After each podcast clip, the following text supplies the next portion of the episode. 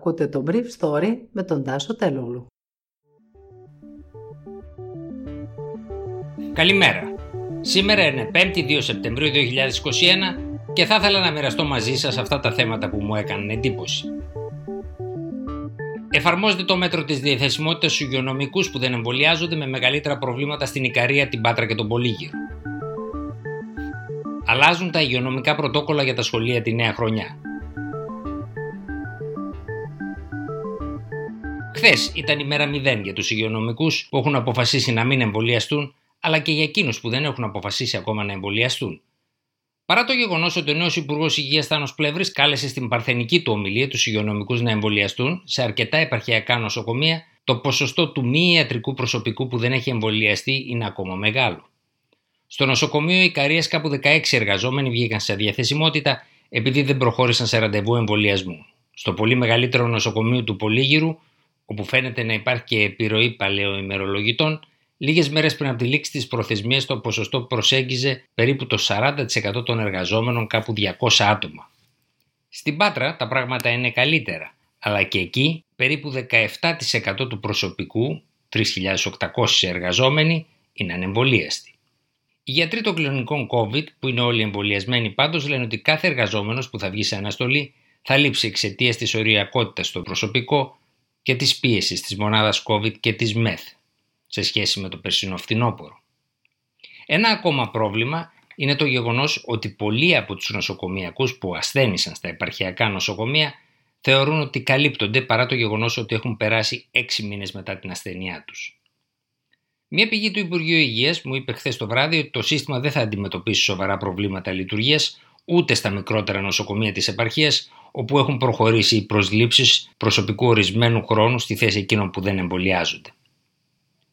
Χθες, ανήμερα της έναρξης υποχρεωτικότητας του εμβολιασμού για το προσωπικό των νοσοκομείων του ΕΣΥ και τα ιδιωτικά νοσοκομεία, το Συμβούλιο Επικρατείας απέρριψε έτοιμα αναστολής του μέτρου για το νοσηλευτικό προσωπικό στα νοσοκομεία της χώρας. Την προσφυγή είχαν κάνει γιατροί και νοσηλευτές δημόσιων νοσοκομείων. Προηγουμένως, είχε ληφθεί αντίστοιχη απόφαση πριν από ένα διήμερο από το τρίτο θερινό τμήμα του Συμβουλίου Επικρατείας. Αφορούσε το πάγωμα του υποχρεωτικού εμβολιασμού και την προσφυγή είχαν κάνει 115 γιατροί, νοσηλευτές και διοικητικοί υπάλληλοι.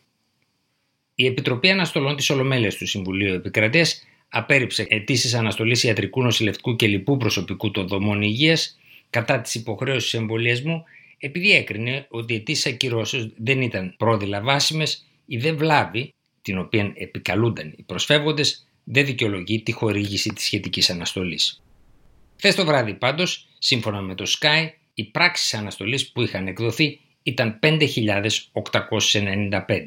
Κάποιες από αυτές είχαν επιδοθεί στους εργαζόμενους στα νοσοκομεία, σύμφωνα με πληροφορίες του σταθμού. Οι γονείς πρέπει να ξέρουν στο εξής ότι το 2% των παιδιών που θα νοσήσουν θα εκδηλώσουν σοβαρή νόσο και θα μπουν σε νοσοκομείο με ενδεχόμενο και χρόνιων βλαβών, είπε χθες το βράδυ στην ΕΡΤ ο καθηγητής πνευμονολογίας Νίκος Τζανάκης.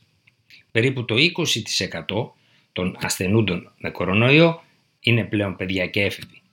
Την ίδια ώρα, χθες το πρωί, η Υπουργός Παιδείας Νίκη Κεραμέο διευκρίνησε μιλώντας στο ΣΚΑ ότι φεύγουμε από τη λογική του κλεισίματος τμήματος και πάμε σε αυξημένο τέστινγκ και περισσότερα εργαστηριακά τεστ.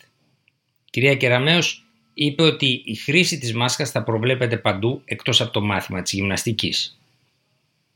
Σύμφωνα με τα στοιχεία που έδωσε η Υπουργός, το 80% των εκπαιδευτικών έχει εμβολιαστεί και αν προσθεθεί και το ποσοστό εκείνων που έχουν νοσήσει, τότε μόλις ένα 10% δεν έχει εμβολιαστεί. Τα ίδια προβλήματα πάντως στην αλλαγή των πρωτοκόλων αντιμετωπίζουν και χώρες της Ευρώπης. Έτσι στη Γερμανία για παράδειγμα δεν απομακρύνονται πλέον από το σχολικό περιβάλλον οι λεγόμενες στενές επαφές θετικού κρούσματος, αλλά γίνονται τεστ.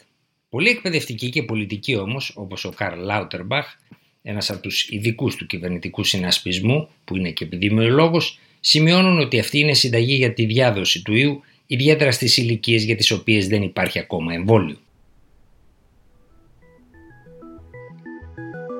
Ήταν το Brief Story για σήμερα 5η 2 Σεπτεμβρίου 2021.